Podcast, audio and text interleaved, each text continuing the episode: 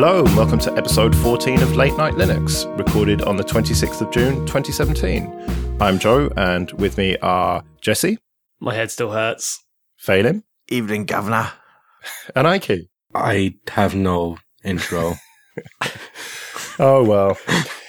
So this is a little bit of an unusual episode in that we have just done FOSS Talk Live. You've probably heard us talking about it on previous episodes, so we'll be hearing the live show from that in a bit. But we thought we'd do a couple of news stories first. So let's talk about Debian. So they recently released Debian nine Stretch, but it didn't go to plan, did it? Somebody forgot to include a library, so it didn't decompress. I don't know how somebody forgot to include a library, and I don't know what they were testing up till now for I S Os, but yeah, whoops. So they had to do a point release of the I S O. I don't want to be mean here. Um... But it wasn't the I S O tested before, you know, releasing it. Apparently not. So why would you release it? I mean, was, you know, actually starting up on boot a stretch goal? Excuse the pun. Oh. Meow. So what, it wouldn't even run in a V M or anything then? Um, well, I mean, I'm, I'm reading the log and it's just like, nope. That's weird. Surely they would at least spin it up in a V M, if not have some sort of test machine to try it on first. I mean, I presume that you do that, Ikey, with your I S O releases. Yeah, I mean, you, you wouldn't want this to happen. It's sort of embarrassing. Yeah, it's like putting out a podcast and not listening to it first to make sure you didn't fuck it up. Obviously, I'm not trying to insult them. You know, mistakes do happen, but... Well, I'm sure if Richard was here, he would tell us which system to use. OpenQA would solve this, I believe. Well, it probably would have, wouldn't it? Yeah. I mean, it does actually catch stuff like this. You know, there's a boot sequence, and basically this comes down to having the right Q A processes in place, right? Up or down, it's Q A processes. You would have... Because I know I'm going to insult people by saying this, but you think somebody would have fucking caught this. I mean, obviously they did, just, you know, after. Yeah. Well, it didn't take them long to put the point release out, to be fair. Yeah, to be fair to them. But what's this hyperthreading business all about? Yeah, so it looks like C P Us are, are broked, and they've been broked for a wee while.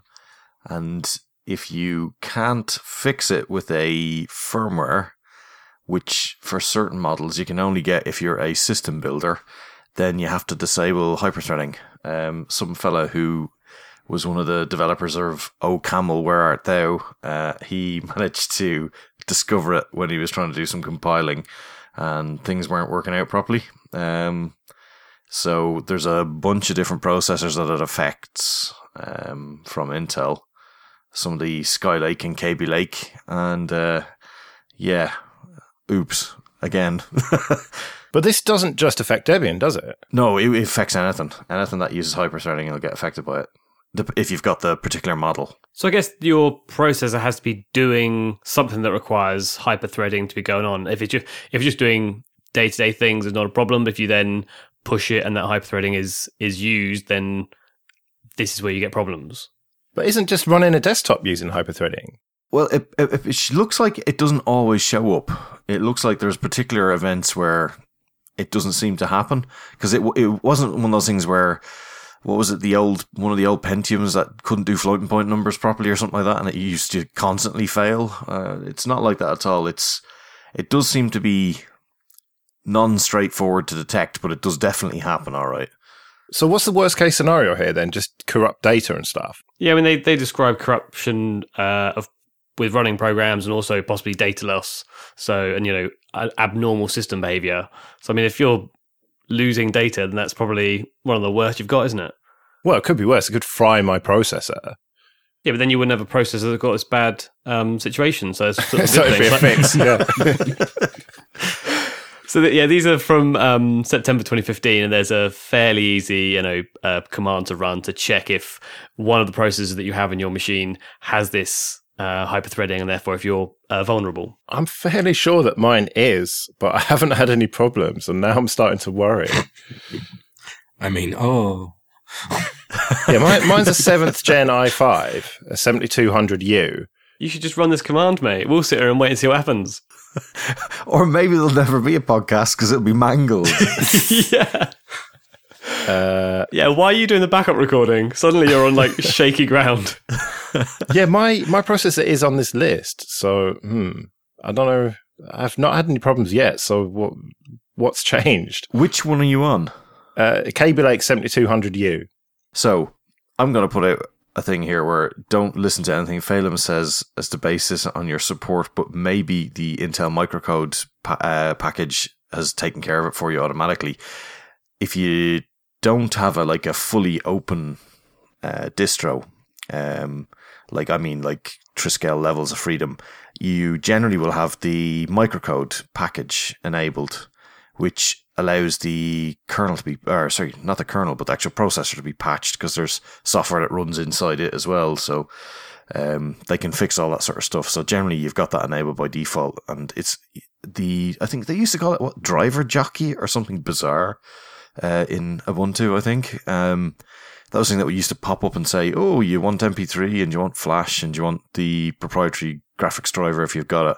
And the microcode was one of the things that got added to that as well. So I, I would imagine you probably have it fixed. Right, yeah, because I've got the Ubuntu kernel. What about Solar Psyche? Does what? Why do you do the kernels on that? Um, so this isn't specifically a kernel thing. The kernel enables this to take place. Uh, the, the microcode is loaded at very, very early boot. Best way to describe it is effectively it uploads it into the C P U, yeah, a very early boot. To do it permanently, like in a proper persistent fashion, you would have to effectively flash your, your firmware. So you can get one of the vendor tools, you know, you just update your firmware that way, and there's already updates out for this. If you're using the Intel microcode package, which if you're using Ubuntu, would most likely be installed, and that would come through as a hardware enabling update, and they've done that for quite a way back already. You know, like even on the older uh, Ubuntu distros, they're still getting the hardware enabling updates. This is something that would come through on those. So once you boot up, you know, you can actually check it in D, uh, dmessage as well. If you pipe dmessage to grep and just look for microcode, you'll see something about a loader, and then it'll even tell you, you know, like it's uploaded, blah, blah, blah, revision, blah, blah, blah into it. So it's very, very easy to check if you've already got the microcode stuff working.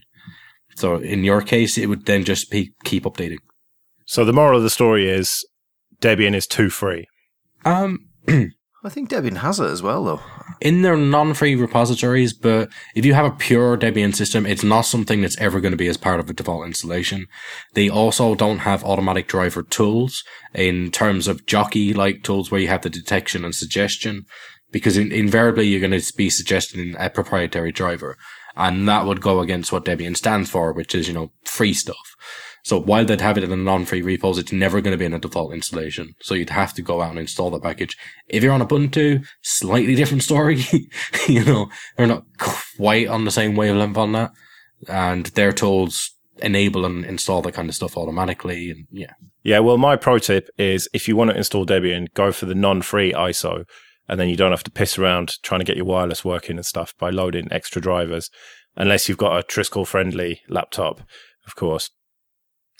So let's talk about mobile then, and Firefox Focus, which is their new browser for Android. It's been around for iOS for a little while, a, a version of it, and now we've got it for Android, and I'm very impressed with it. Who here has tried it? Yeah, it's slick, isn't it? It's quite... It's, it's elegant in the way that they've uh, implemented it in its look and design. Uh, they've got rid of tabs and things. I think you just basically get a, a single browsing window, don't you, Joe? Yeah, essentially. And so that's sort of, while it people might be, you know, scrunching their face up at how on earth can you have a web browser that doesn't have any tabs, but actually, you know, makes the, the U I a lot cleaner and, and slicker. Um, and it, it blocks tracking ads by default. Um, it can block analytic trackers and social trackers, and... And when you've finished your browsing, there's a, a permanent bin button uh, on the front. And so you just press that and it'll delete all your cookies and any other um, information that might have been collected during your browsing history. So it's it's aimed at uh, privacy. But as you say, Joe, it's quite slick looking and, and quite fast. It's like incognito mode on steroids, isn't it? Yeah, yeah. And the uh, I think they might have taken this from um, a film, Browse, Erase, Repeat. Isn't that the tagline from a... Is that little tiny actor who does uh, Mission Impossible? Tom Cruise. Yeah. Isn't it like Live, Die, Repeat or something? I have no idea. You're talking about a Mission Impossible movie? No, no, no. It's the one where it's like the Groundhog Day where he keeps on uh, getting killed and waking up again. Uh, d- d- d- oh, yeah, with uh, Emily Blunt. Yeah, it's got a bird in it as well, yeah. That's incredibly sexist, Jesse. How dare you? Phelim, have you tried this then? Well, they also have a project with millions of pounds offering how to make the web decentralized. Well, I've got a suggestion for them. First off, stop releasing it first on iOS, and then also stop releasing it only through bloody Android App Store and the uh, Apple App Store. How about putting it through F-Droid? Because then maybe some of us who actually care about things like this could try it. Oh, no, I had incorrectly assumed that it was on F-Droid. Yeah, no, it's not. Well, this raises an interesting question. So it's available on iOS, yeah? Well, it's not exactly the same thing, but it's similar. Right, well, that's what I was going to get at, because if you go on the Apple platforms, I think we even spoke about this last time, but you have to use their web engine. If you're doing anything on Apple, you have to use their web engine. So if it's Firefox on Android, it's not going to be using Firefox's engine. iOS, sorry. Yeah, well, even on Android, though, yeah, it's not using um, Gecko. It's using WebKit. So it, it, this is going to sound really cruel, but is the name itself an oxymoron indicating that perhaps Firefox have lost theirs?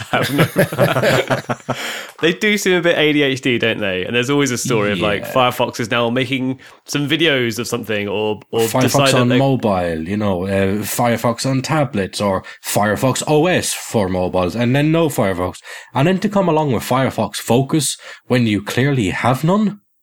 That is a good point. However, this is a really good browser. Would you recommend it? Is the main thing. Never mind what Mozilla do. I would definitely recommend it. How can you have a browser with no tabs? Really, sorry. Well, that's the one thing it's lacking, right? But le- let me just say this. For what its purpose is, it's like Unix style.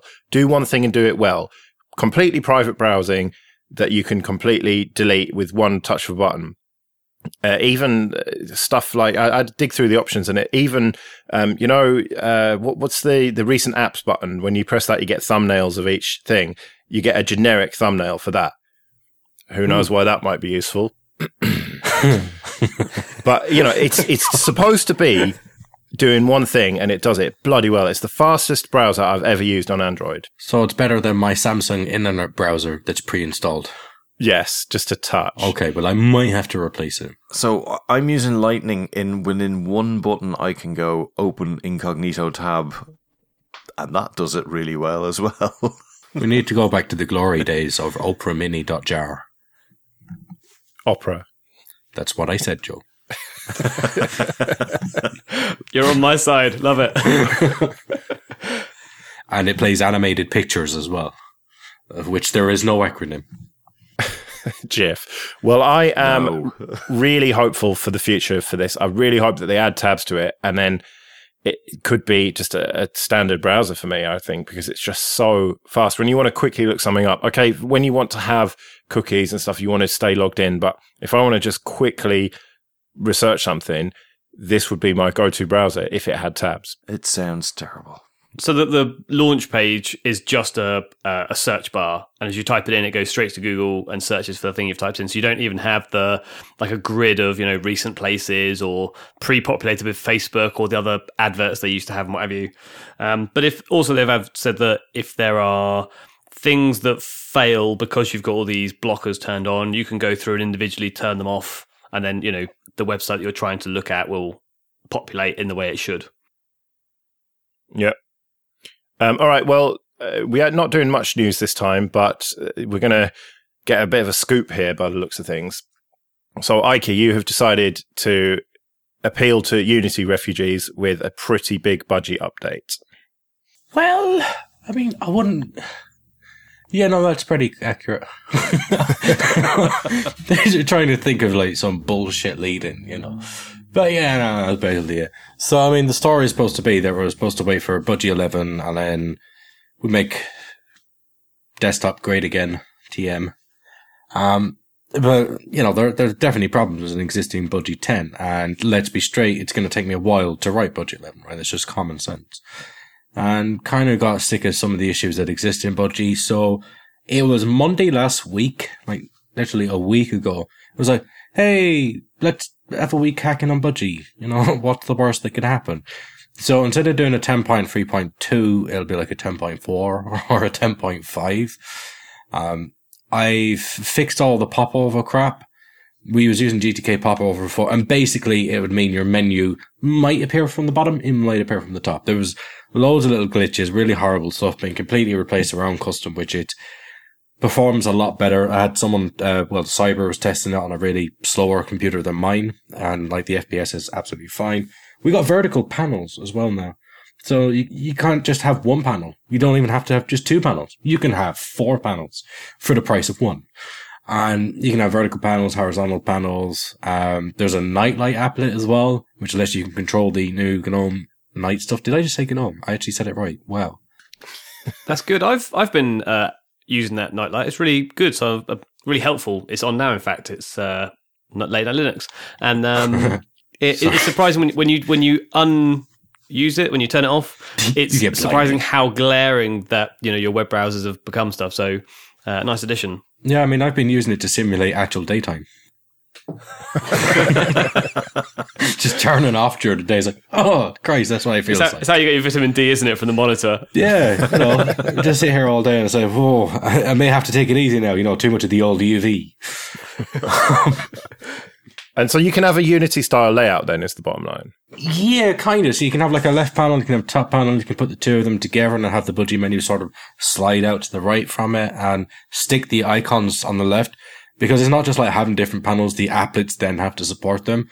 And they was all designed to be horizontal only, which led to some interesting bugs. It's like, oh, that's a rectangular panel? Is it vertical? Is it horizontal? It's a bit of both. So they've all been designed so they can dynamically update to where the panel is on the screen, and it manages them all nicely. And one of the things that stopped me doing it before, apart from the excuse of Budgie eleven, uh, is Raven always used to come out from the right-hand side. And it, it stopped me for ages. Like, how am I going to have a right-hand panel if there's effectively already a right-hand panel by way of Raven? Yeah. And then I went out for a smoke one evening. It was like, oh, yes, sausage, of course. Make it appear from underneath the panel and anchor to the side of the panel. It was so obvious, but it took me ages to figure it out. So if you've got a right panel, it will like cling to the side of the panel, slide out from underneath it. But if you've got a left panel and no right panel, then it will slide out from underneath that and cling onto that edge. So it basically anchors itself in the most appropriate position.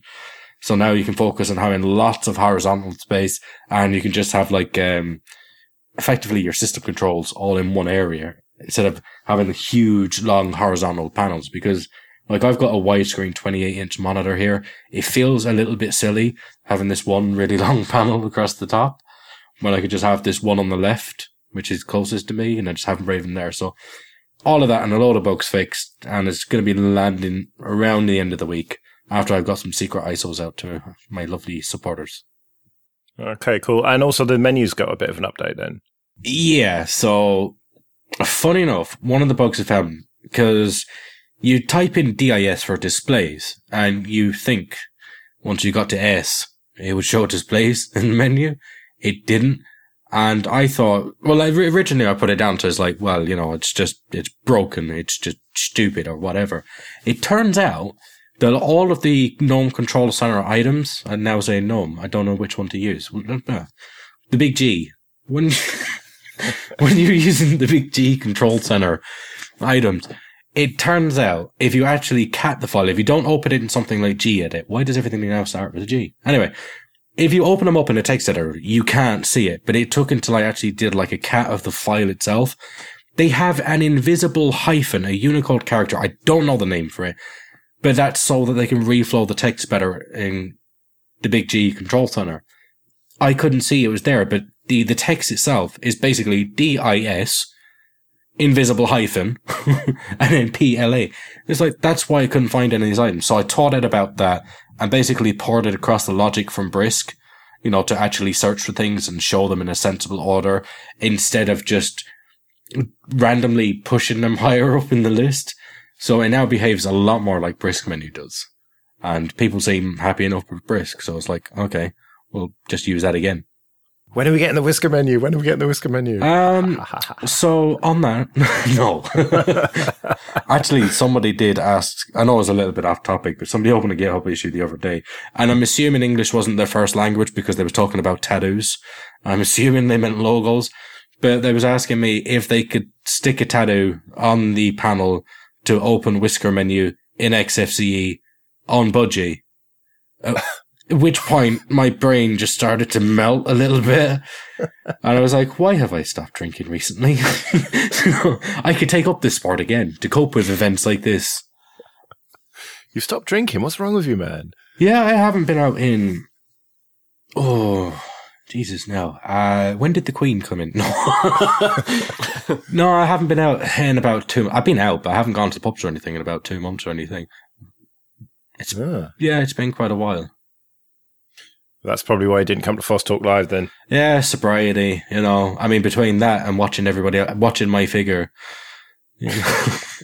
Don't worry, Aki. I'll watch it for you. Cheers. That's the right answer. Right then. So this episode of Late Night Linux is sponsored by EntroWare. And EntroWare are a company in the U K who actually care about Linux. They sell laptops and desktops and a server pre-configured running Ubuntu or Ubuntu Mate sixteen oh four or seventeen oh four. And they've got a huge range of machines. And like I said, they actually care. Linux is going to properly work on them. And not just Ubuntu that they come with. I've tried all sorts of different distros on my Ether and they've all worked perfectly. You don't need to have some custom kernel and stuff like that. So if you're looking for a laptop, anything from something quite basic for a bit of web browsing all the way up to something really powerful with discrete graphics, the latest NVIDIA cards that are going to allow you to do graphic design and three D art and machine learning and video editing, that sort of thing, you're bound to find something at entroware dot com. And they ship to the U K, Republic of Ireland, France, Germany, Italy, and Spain. And because they're a relatively small company, if you're looking for something specific, if you want something customized, then they'll do that for you.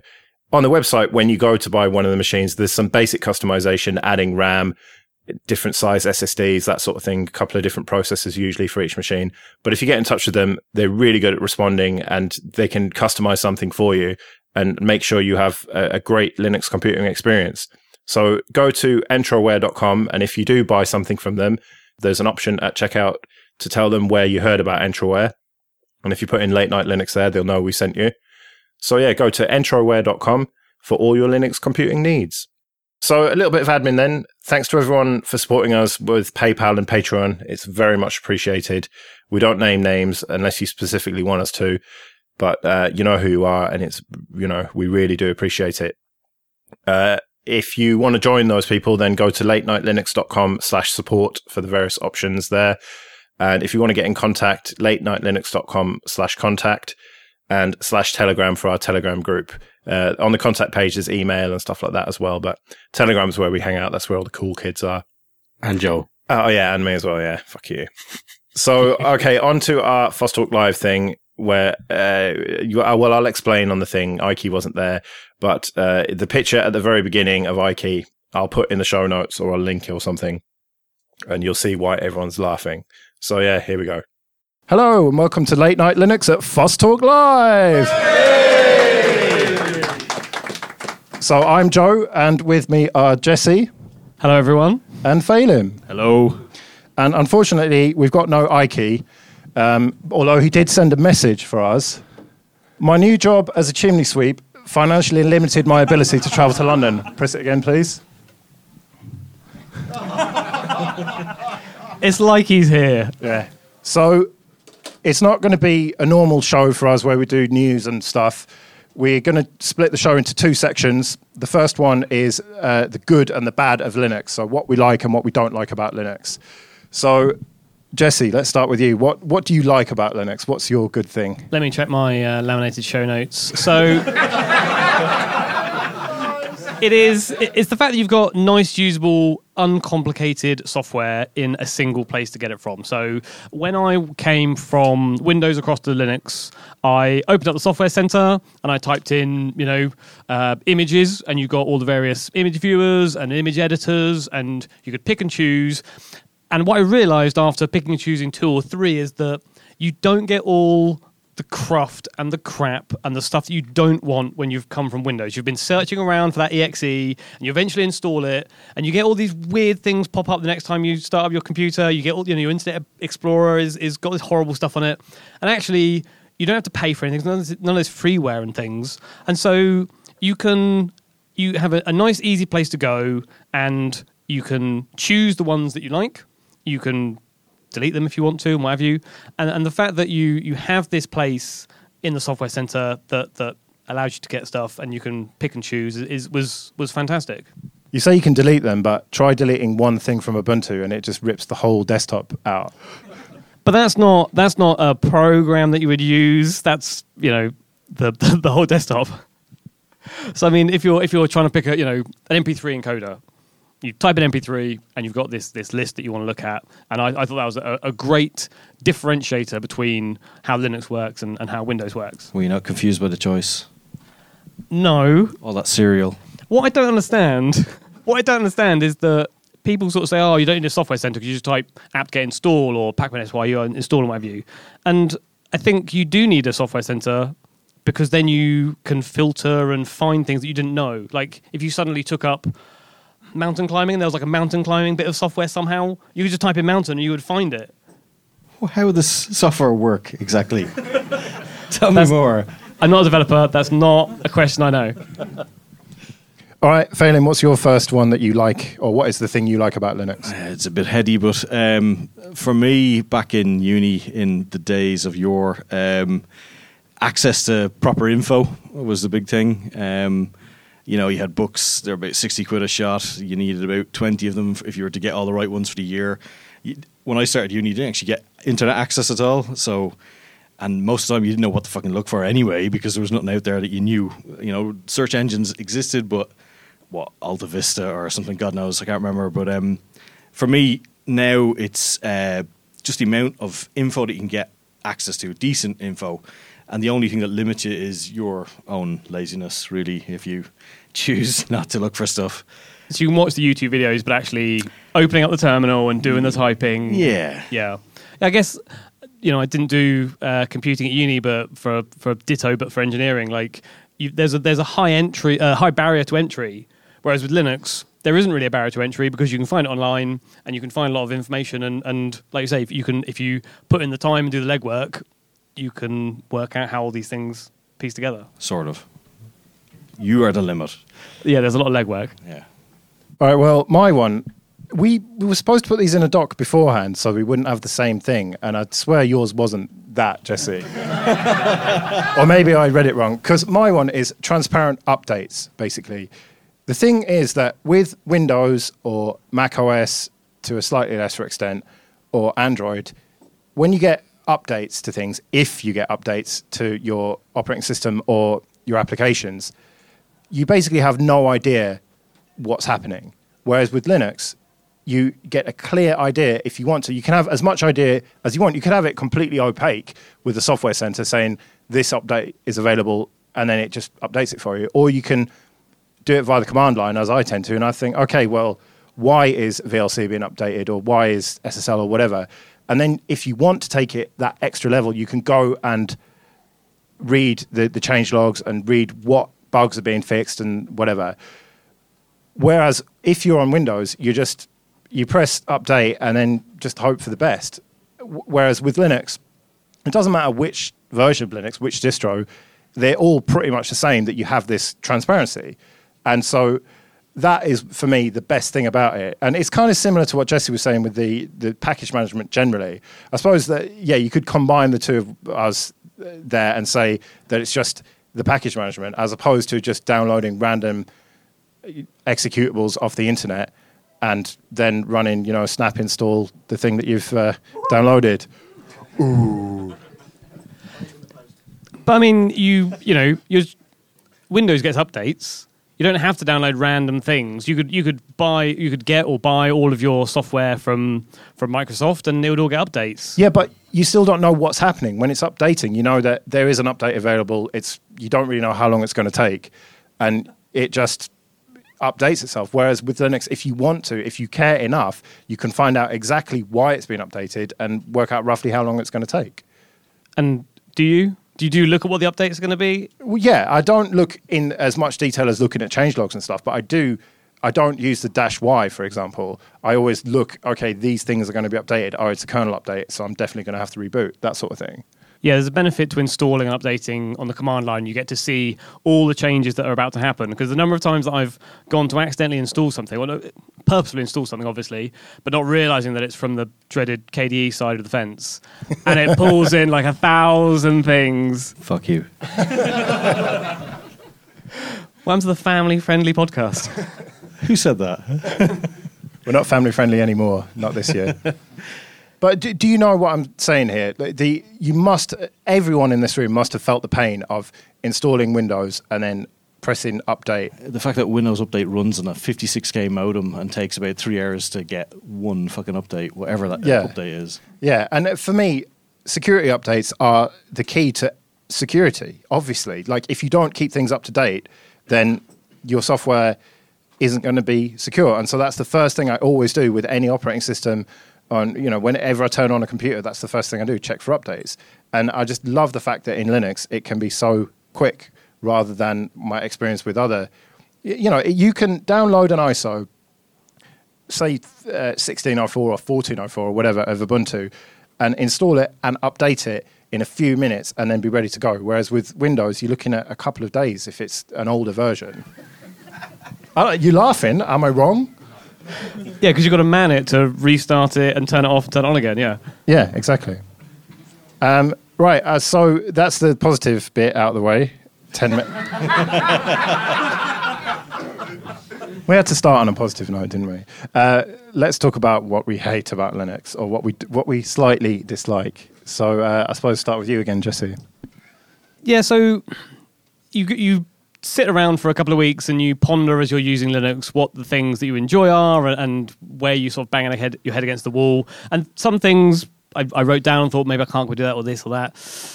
And I have to admit, it's the terminal. And the problem with the terminal is that there's too many nuanced little things. The terminal itself, fine. You know, my, my use of the terminal has increased massively since Raspberry, Raspberry Pis came out. I S S H into all of them. I don't have any head end. head ends.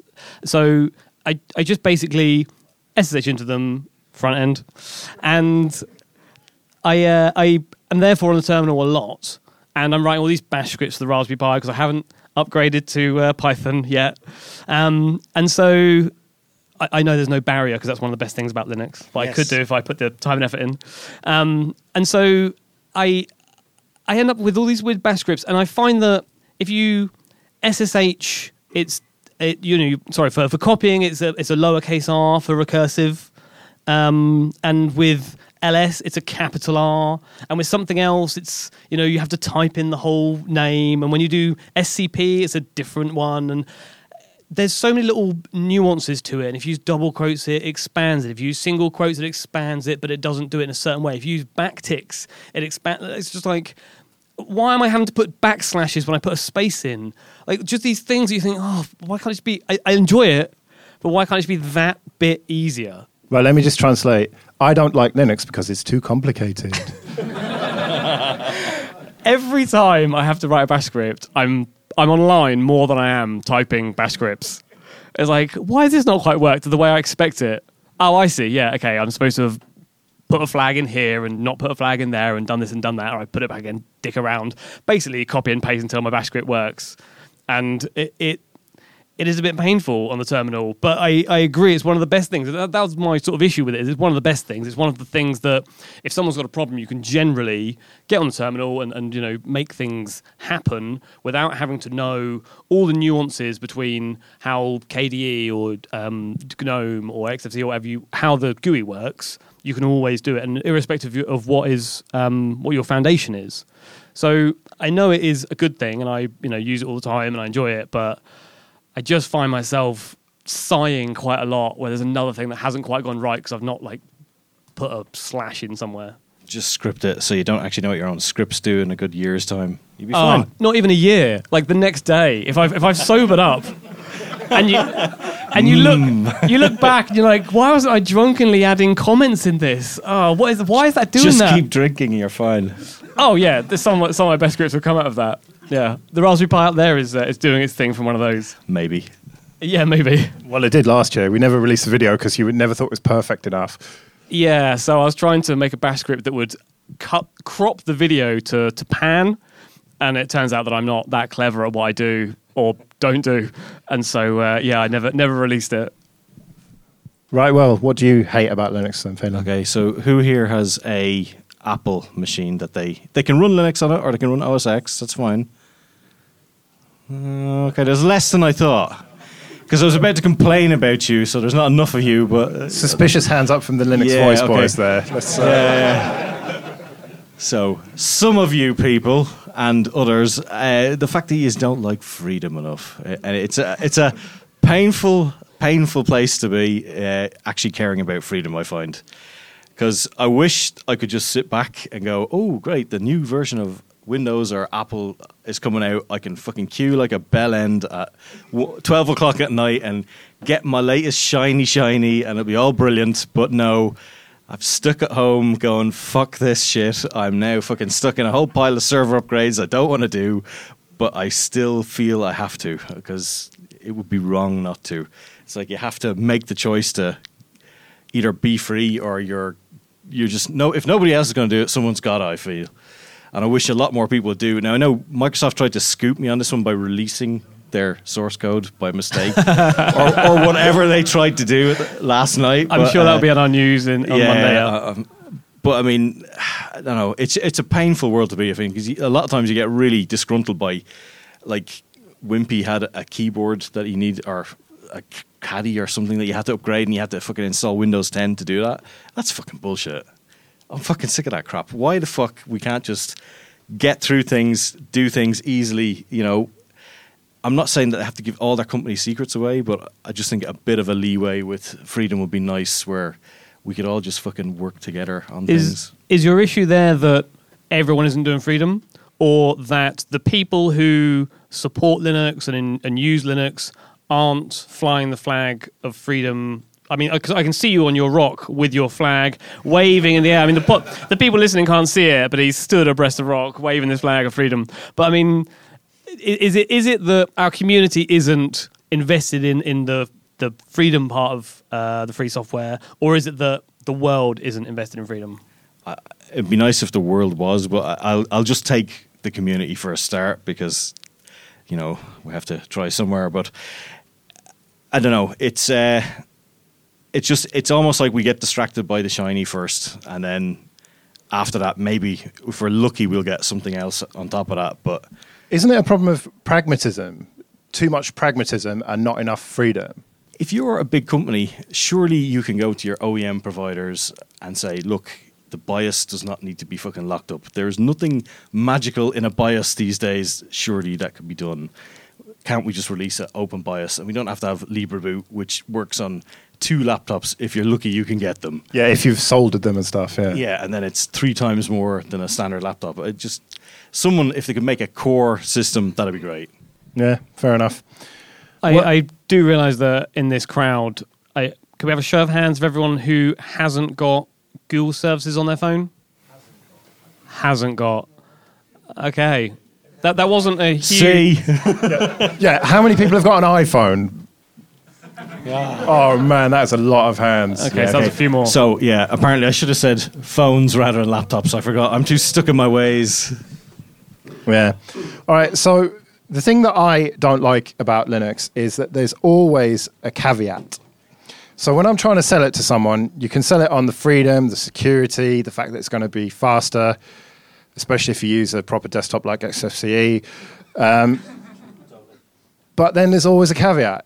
For example, there's a friend of mine, he is seventy odd, and he doesn't know much about computers. He knows just about enough to get on Facebook and email and stuff like that.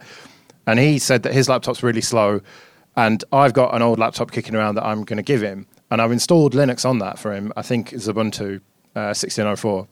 And I need to take That's it. That's where you went wrong. What, it should have been um, K D E Neon? Yes. Oh, yeah, because that would have been really good. Um, well, yes. A Core two Duo. Um No. Anyway, so I've got to take it round to his. I can't just meet him in a pub somewhere. I've got to go round to his and make sure that his printer's going to work, for example, and that um, everything is going to work fine with his current setup. When he plugs his camera in, is it actually going to work? And okay, fair enough. The likes of Ubuntu have probably, you know, if I wasn't using a, a, a lightweight desktop, it would probably work a bit better, that sort of thing. But there's always that caveat. I, I always have to ask someone, do you use iTunes? You know, have you got an iPhone? Do you use iTunes? If the answer is yes, then it's like, well, you're not going to be using Linux then, because there are ways to hack it, but there's not much point trying. I don't know. I mean, is is that right? iPhone users, do you basically have to have? There's nods, yeah. There's no, so you have to have a Windows partition or some sort of Mac to plug it into, and so it's just there's always that caveat. We just I don't know what it would take for us to get over that hill to the point where you could just install it on someone's machine and it will just work perfectly. Because I don't mind fixing little problems and, and having to do a bit of terminal stuff here and there, but you can't expect normal people to do that. And until we get to a point where we are there, if we ever get there, normal people are just not going to use Linux because it's going to break in, in different ways than people are used to. Because um, apart from Macs, which just work, I don't know, I've never used one enough to know. But Windows is just a shit show. How anyone uses Windows is completely beyond me. I mean, I use it for a couple of things, like printing, for example, because my printer just randomly stopped working when I updated Ubuntu. So, yeah, w- Windows is just terrible, and people have all sorts of problems with it, and they just accept it, I suppose. But if you put a different operating system on their laptop, they expect it to work one hundred percent perfectly. And when one thing goes wrong, oh, you've broken my computer. And I, I have had that with people, and they've gone back to Windows as a result of it, which is pretty depressing, really, for Linux as an ecosystem and as a community. And so I, I wish I had some answers, but that's the one thing that I don't like about it. You know, I pick the security updates as the thing I like most, and don't get me wrong, there are a million other reasons why I like it, security and performance and all the rest of it, but it's just just that one thing, that, that caveat to my sales pitch. I can't, in good conscience, put it on normal people's computers unless I can support them. But you've mentioned some hardware issues there. There's printers, there's, you know, Apple devices, what have you. Is there anywhere that you've had real software faults? I mean, I can think of the majority of the world don't have printers anymore. Like, who the bloody hell has a printer? I go to work to print my shit. And well, the, well, the fellow who I'm talking about is retired and prints out the Guardian crossword every day. He sounds like a hero. You should... But so so there's printers, fair enough. But I would say the majority of people don't have printers. They may well have iPhones or not, but irrespective, it's most people need the browser. And that's, you know, you hear it time and time again of you have a Chrome device or you just have your phone and you've got a browser and you've got most of the world, most of the things that people need a computing device for. So is there like is there that massive hurdle, or, or are there are there specific Uh, examples where you can think of other bits of software that aren't necessary or aren't uh, available? Well, iTunes is a big one. Yeah, but I mean, for my st- the starter that I went with was I love the fact there's all this available software, and you okay, I do have to install a few different things and find the one that works well for me, but I can find alternatives to most of the things I want. Do you think that people can't get over the hump of finding the alternative? Can't, can't get over the hump of using something different in order to even start that process of finding an alternative? Or are they more forgiving on Windows? You've said that Windows is terrible. Totally. You, you can do nothing wrong uh, with Windows almost. They seem to just... There's a whole level of forgiveness that seems to be there for it, I find. Um, but the minute that anything goes wrong with a Linux box, you're you're screwed. Like, yeah. Well, you said, are there any other bits of software? And that is actually... a very good segue into the second half of tonight's show. So let's talk about Adobe, because I had a thought the other day. It was probably a shower thought or, or something. And it was... Picture it. I know. Picture. Don't get too excited. So I was thinking, what would it take if you had a meeting with the, the executives at Adobe and you could go in there and you could say to them, I think you should open source Photoshop and all of your Creative Suite stuff. And this is the business case for doing so. This isn't about ethics or the, the greater good or all of the fluffy stuff. Hard economics. you should open source Photoshop, et cetera, and you're going to make more money as a result of that. How? Exactly. Well, there we go. No, exactly, right? There's fucking no way. Does it edit pictures? Yes. Thanks. Right. There's no way they would do it.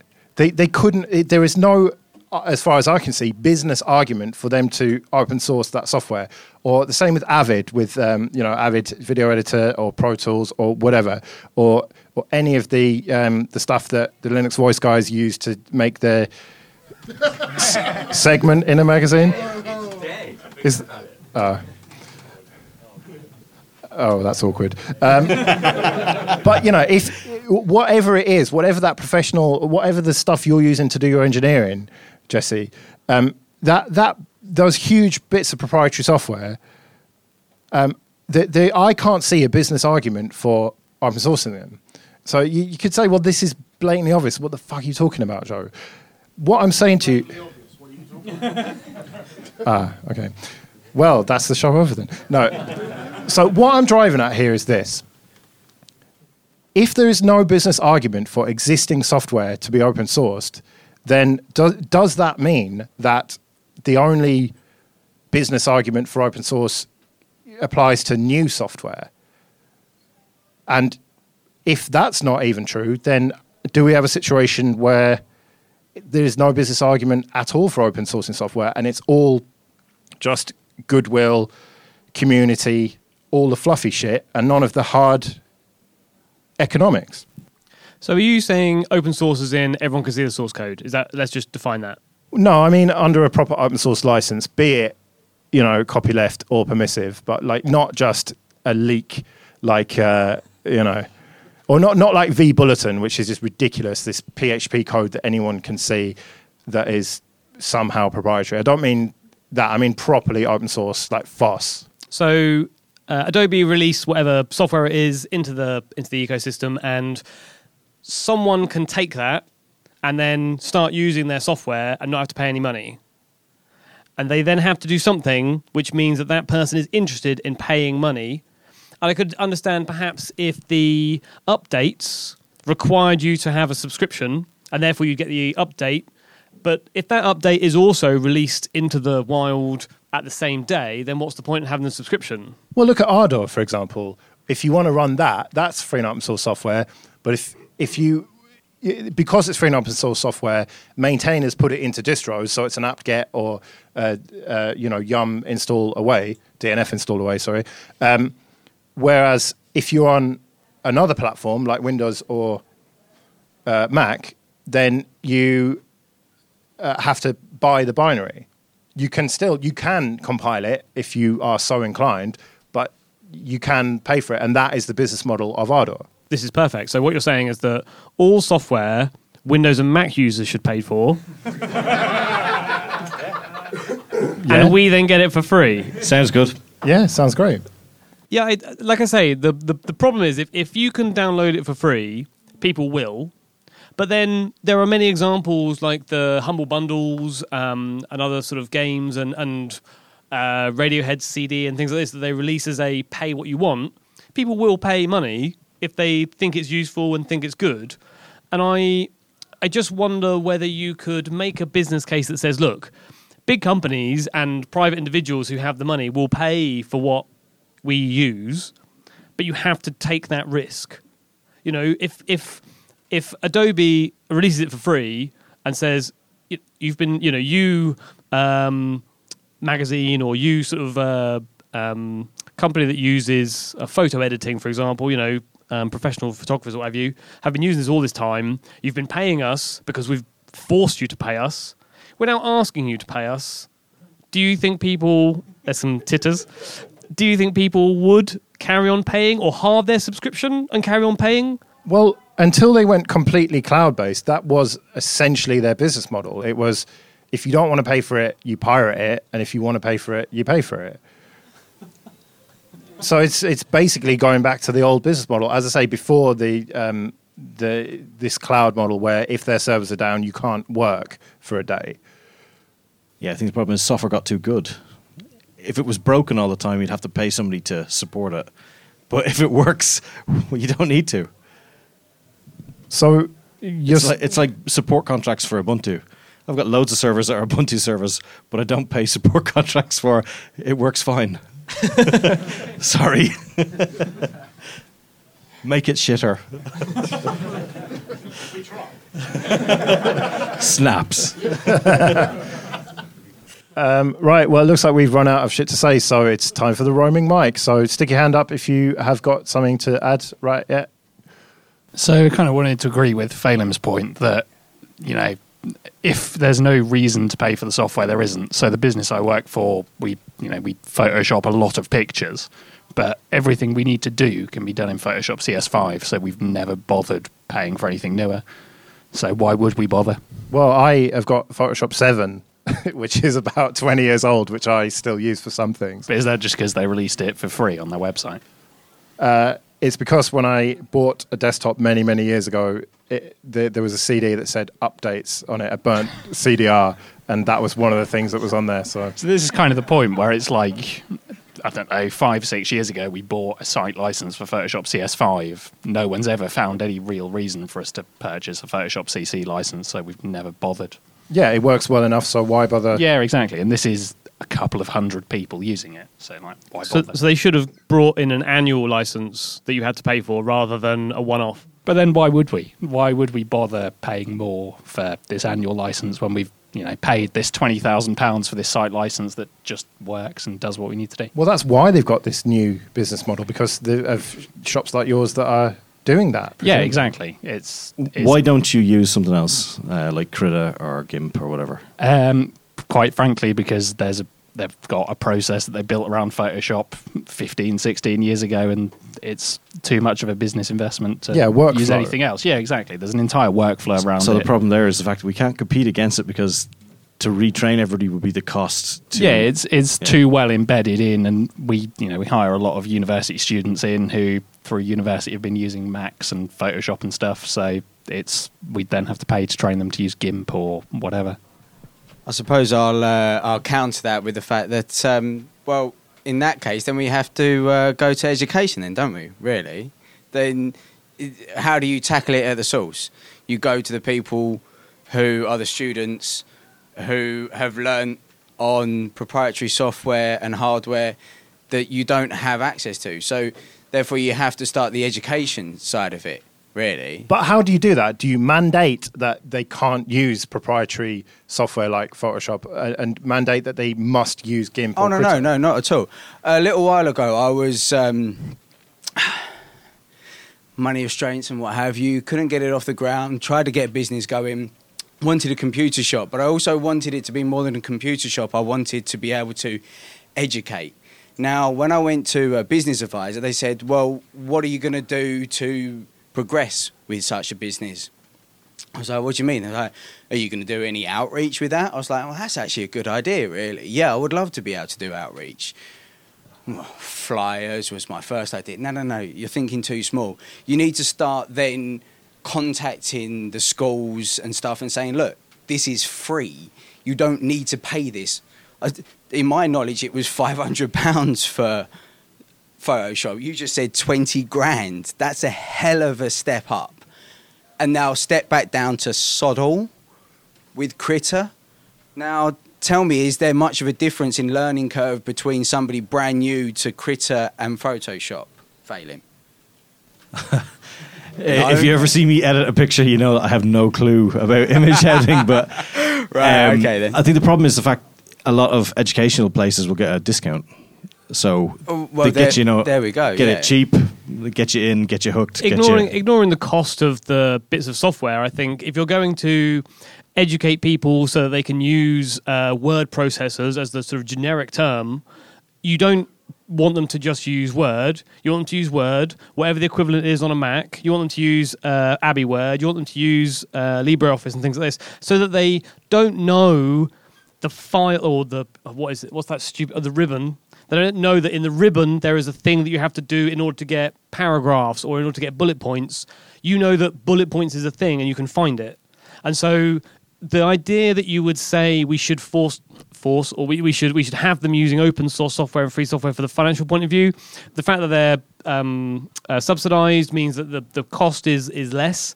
But actually, what you want is a such a range of software that you don't end up siloed in just the Microsoft way, which is what I had when I went to you know, uh, went to school, and it was always, this is Excel. It should have been, this is a uh, you know um, a calculus ability, and you can do graphs and you can do uh, formulas and, and what have yous, but you get to use a different range of software. Right, can I just ask the audience here, is there anyone here who is working full-time on free and open source software? Quite quite a lot of... Okay, uh, anyone who's not working for Canonical? Keep your hand up. All right, and uh, keep your hand up if you are willing to tell us how that, what the business model is. How, how are you making money doing that? Um, basically, anything that gives us the biggest margin is the reason we do it, but um, really it's... I wouldn't say we all know what we're doing necessarily in our business. It's, it's a hard way, but we sell whatever product that no no it's a very small company, and uh basically we we basically talk to people and go to meetings and whatever else, and whoever offers us the best better deal uh for selling products, that's usually what we go for with the biggest margin. So sometimes it's a good model. Sometimes is it proprietary software that you're writing then? It's usually proprietary. For clients, if it's what they're familiar with, why try and make them change so much? You're going to get a lot of bounce back. Right, but, but how do you make money from FOSS then? How, that, that's what I'm driving at here. Is if, if you are writing free and open source software, how are you making money from it? I struggle to... I don't see that side of the market, so I can't see... Okay. So, although despite five minutes ago saying we use Photoshop, we also use a lot of free and open source stuff. So a lot of our back-end servers and feeds that go out use Linux boxes. And I think the only way that you really do it is to create a product which is sellable to people. Rather than selling them FOSS, you sell them something produced using FOSS. Right. Which doesn't really help the argument of, you know, advocating for FOSS. But I think the only way you make money from FOSS is to create a product that people actually want. And does your company contribute to the FOSS products, uh, well, projects that you use then? No, not really.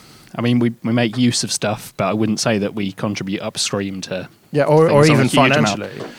Uh, I mean, we do. I mean, we donate money for... So, for example, we use Redis quite heavily. So, we you know, we donate money to the Redis, Redis project, but I can't say that we contribute upstream to Redis. And the problem there is that while that is a, a great thing to have done and, you know, making a contribution, but... It's a contribution. It's not that you are paying the amount that they would be able to sell it to you had that been a closed source program. Yeah, so for example, we've got a lot of Windows servers, which we pay Microsoft greatly for, but our Ubuntu servers, we've got support contracts on a lot of the physical boxes with Canonical, but probably not, you know, we don't pay a support contract for every single Ubuntu server like we do every single Windows server. Can I just jump in quickly? Yeah, go on. Completely anonymously. I don't recognise this person. No. I said Sheeran, don't worry. There's a guitar in the corner. Yeah. Don't tempt me. Um, our company's lost quite a bit of money by not contributing to open source software. We've been selling a product that that's basically been uh, a patched version of a bit of open source software that we haven't released our patches for upstream because we haven't been uh, obliged to under the G P L because we didn't re- we ran the service, we didn't uh, uh, distribute it. And the open source project has moved on. Our patches no longer work with it.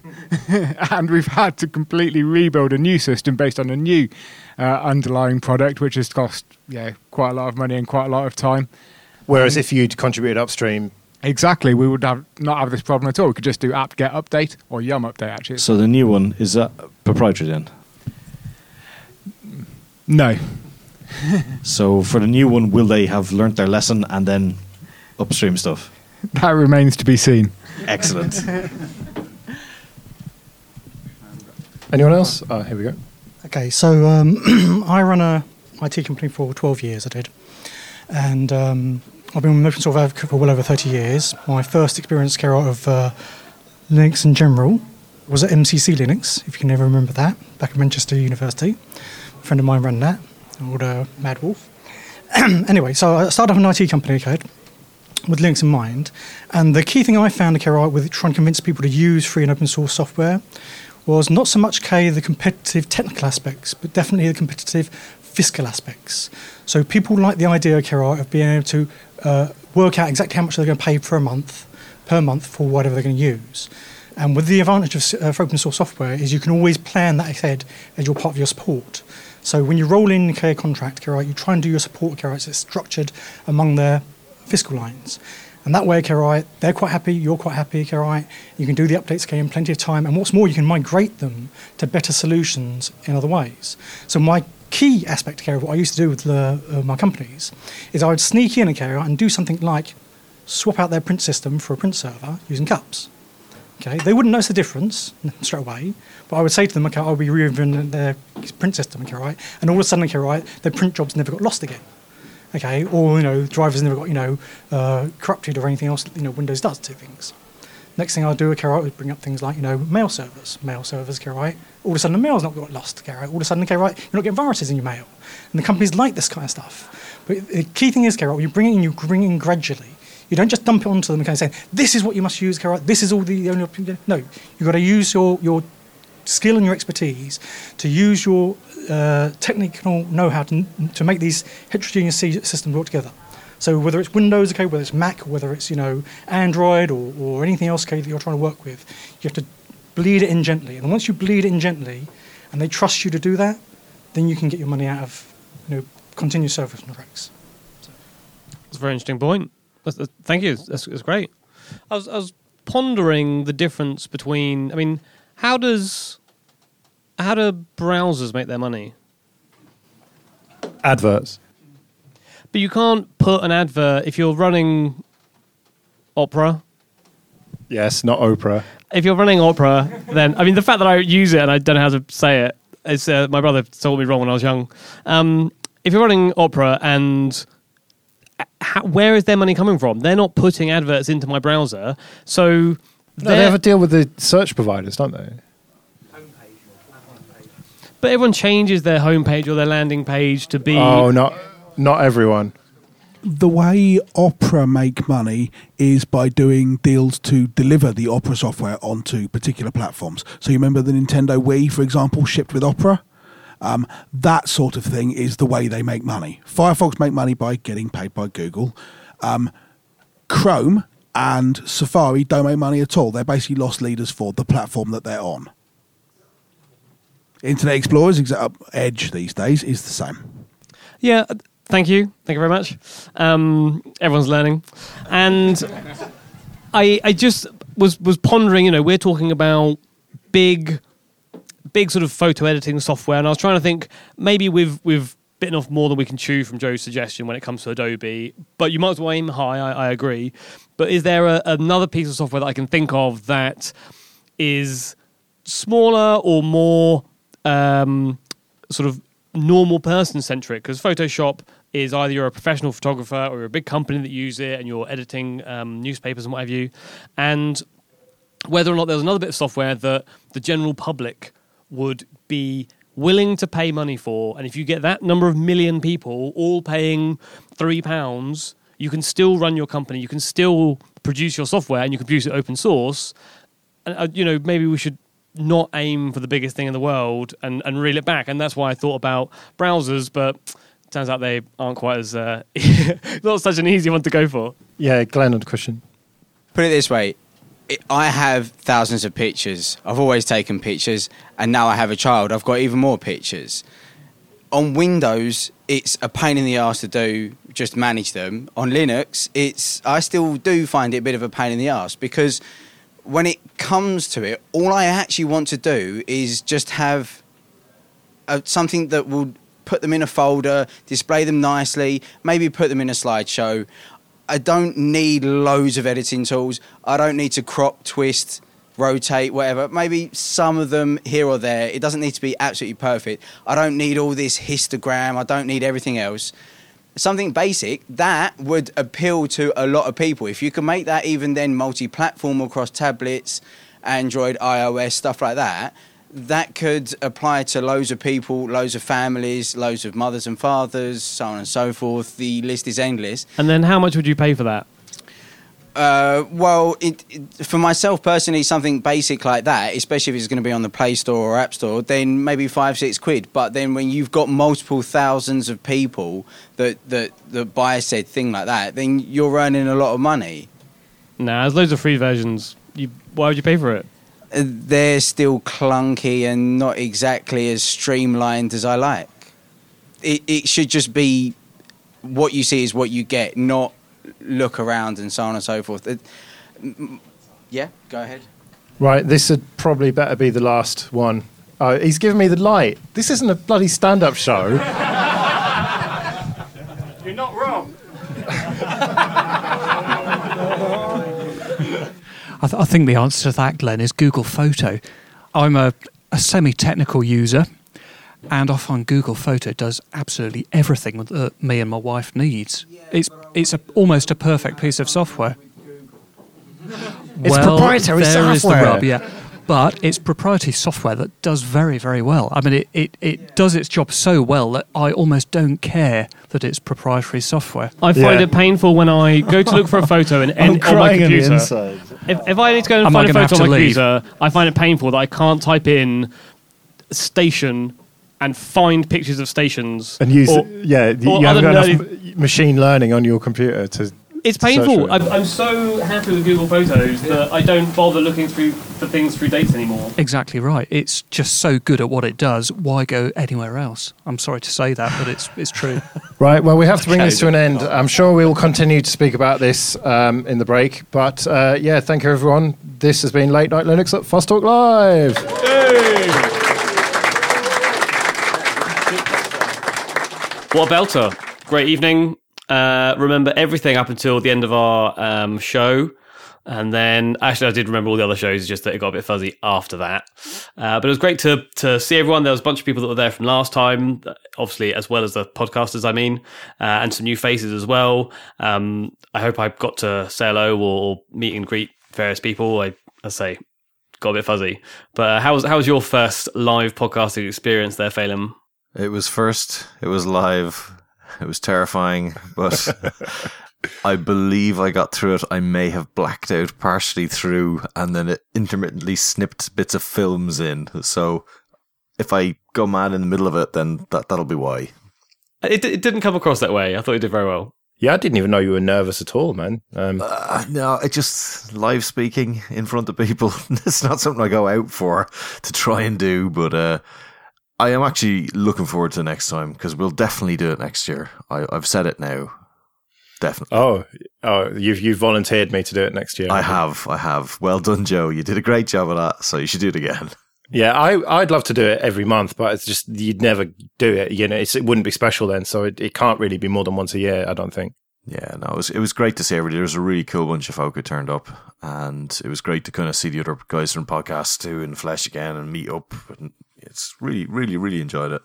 Yeah, it's nice being on first, isn't it? Because then you get your podcast, I don't want to say out the way, but, you know, you can then properly relax and enjoy the other people and not be thinking, oh, we're about to go on in a second or whatever. So it's good. And the other podcasts were great fun.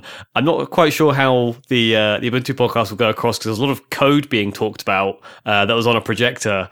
So it'd be a bit difficult as an audio podcast, but I'm, I'm sure they'll make it work. Ah, well, Marius from Ubuntu Fun, who was also there on the Mashup Show, he filmed it all. And so we're hoping to get it on YouTube, but stay tuned for that. That might take a bit longer than getting the audio recordings out. I wouldn't mind if he accidentally deleted all of the footage that I may be involved in. That'd be just fine. Or just put a, put a black square over you for the whole recording. Well, I mean, if it if it's any consolation to you, right? From where I was sat, you looked great. Ah, oh, thanks, Ikey. Thanks, Ikey. You're the best. One thing is, though, that I, I feel like I didn't get to talk to people as much as possible, because I tried to make it the second time round. I knew more about what I was doing, but still there always seems to be something to do. So if you were there and you feel you didn't get to talk to me, then I'm sorry. I would have loved to have talked to you more, but come to OggCamp where I'll have much more time to talk to you. You mentioned the Mashup Show there, which was the last show, which will sort of uh, build on on the evening of sort of an international podcast, or podcasters who had international partners or bent or whatever it was. Co-host, so, yeah. Co-host, yeah, that's the word. And um, is when's that coming out? How's that coming out? Is that coming as a, a Joe Ress or what? I haven't fully decided. It depends how much I care about counting the numbers, to be honest, because I can just put it as a, a link on the foss talk dot com site. I've actually done the audio for it. It's ready. Ikey's actually listened to it already. So I could publish it shortly after this, but uh, I want to think about it and double check that everything's all right. So I, I don't know. It will be coming out in the next few days, probably, probably on foss talk dot com. But follow me on Twitter or follow foss underscore talk uh, on Twitter. I can't believe someone's got foss talk. I'll have to put an underscore in. Anyway, follow that on Twitter if you want to find out, or uh, we'll mention it on the next episode of Late Night Linux anyway. So I suppose with that then, we'd better get out of here. Uh, so yeah, we'll be back in a couple of weeks. Uh, so in the meantime, I've been Joe. I've been Jesse. I've been Phelim. And I'm Silaki. See you later.